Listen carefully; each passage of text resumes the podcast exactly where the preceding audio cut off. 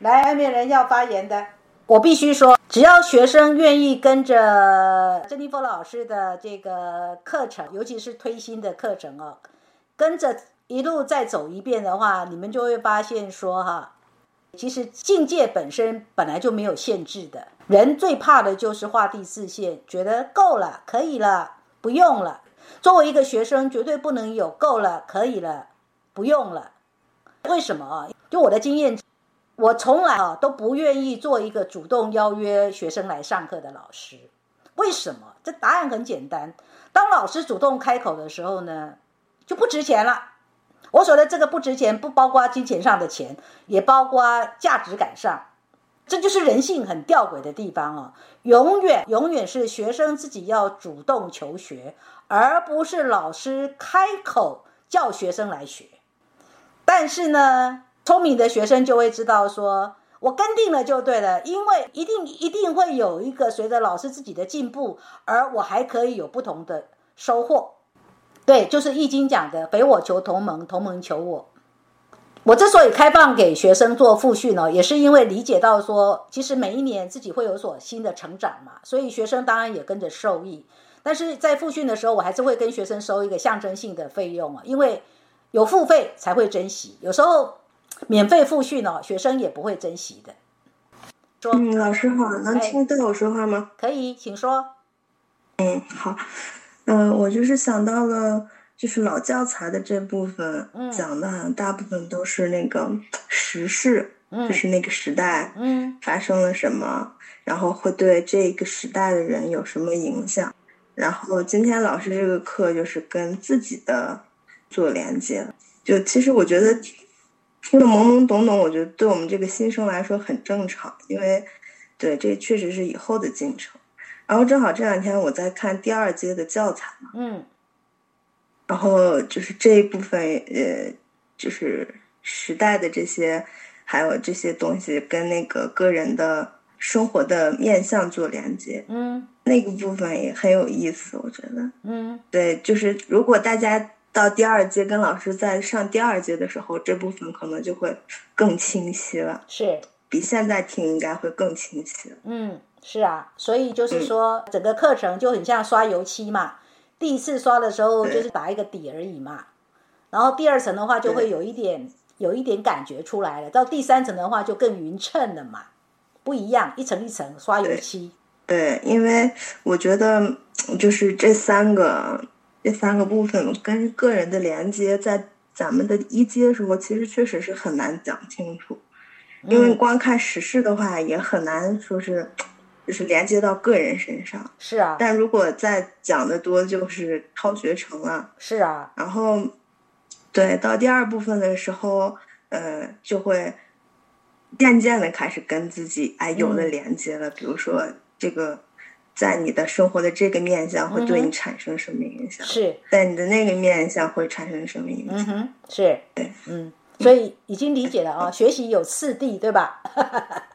对，啊，是的，好，谢谢。慢慢来，对，慢慢来，没有别的。好，谢谢。嗯，呃，老师听得到吗？可以，因为这次是我，我是作为复训生来听的，嗯，就是我的感受是，虽然是复训，但是我感觉。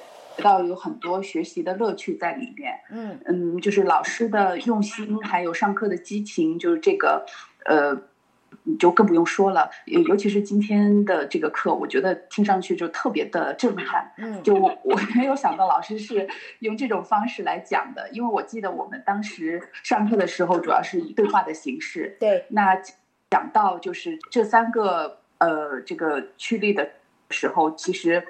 呃，其实我们也讲不出来很多东西，因为这个是需要呃需要和一些生命的历程是去做结合。对。然后尤其老师还说提醒我们说，这个要到到第四学程的时候才会呃更更体会更深。对。那我没有想到是老师今天就直接在在诠释这这些知识的时候，就把第四学程的东西呃去。做了一个很好的结合。那老师的一些经历呢？因为我有幸就是在老师把喜马拉雅的课程撤下来之前，已已经听过老老师很多音，然后也知道一些老师的经历。但是就是配合上老师今天就是更深入、更详详细的这个讲解的时候啊，我才知道，就是呃，原来就是这个生命的风景是可以呃怎么样，就是动态的和静态的是这样可以结合，然后在一个人的生命历程当中这样很好的展现出来。嗯，呃，就觉得很有很有意思。然后呢，也是跟刚才那位同学说的一样，就是也激发了我很多想法，说，哎，我也要课后把我。我自己的这个动态的这个呃这个这个故事，呃我静态的这个连接起来去做一个梳理，就是就是会觉得特别好。然后另外一个就是说，我会觉得对于于呃整个就是上了七次吧，嗯是上了七次课程嘛，呃就是第一阶我们上了第七次课程嘛，呃因为我是嗯以复训的方式来参与课程，嗯。呃所以会想要。把更多的时间留给学弟妹，嗯。呃，去和老师做做对话，所以我尽量是以就是旁观者的角度来听老师和同学们对话，嗯，就是也就比较从我个人来说就比较容易抽离出来，呃，去思考一些以前上课时嗯我没有关注到的点，嗯，呃，比如说我印象最深的是，呃，有一次课上有一个同学。呃，说到自己某一个不太和谐的生命现象，嗯，那老师当即就指出这个同学呢，他某一个心理驱力是在知梦者，呃，然而又有某一个心理驱力呢是在见证者，呃，那知梦者是完全呃没有我的概念，没有界限的，而见证者呢，他始终是要有一个框架，要有一个领域的，所以容易造成这位同学所说的那个生命现象。那因为上过第三阶课程，我知道我之前的理解就是知梦者和见证者算是比较和谐的能量组，他们是彼此祝福的呃一个规格，就怎么也会有不和谐的现象出现呢？这是我以前没有太关注的。那课后呢，我就在深入思考，就完全明白了。嗯，那有些心理区是是相对和谐，但是也有可能是呃形成不和谐的状况，嗯，形成对。照组，那比如说探索者和睿智者，呃，相对和谐。但是探索者他嗯爱自由，但是他不会打破框架。那睿智者呢，他他也爱自由，不受拘束，但是他是会打破框框架的。然后就随着这个思路呢，我把呃十二个心理驱力里面的呃相对和谐，但也有不和谐的这个状况都做了一遍。等于说是，嗯，加深了对十二个心理驱力的理解，是。也把之前，呢，就是自己呃在上课在上课时候没有太关注，也没有太深入思考的这个盲区给扫了一下，是。啊，所以我会觉得说，真的是还蛮喜欢在，就是熏习在老师的这个课堂里的感觉，嗯，这也符合我自己，就是心智能力是知梦者嘛，嗯，就是刻意。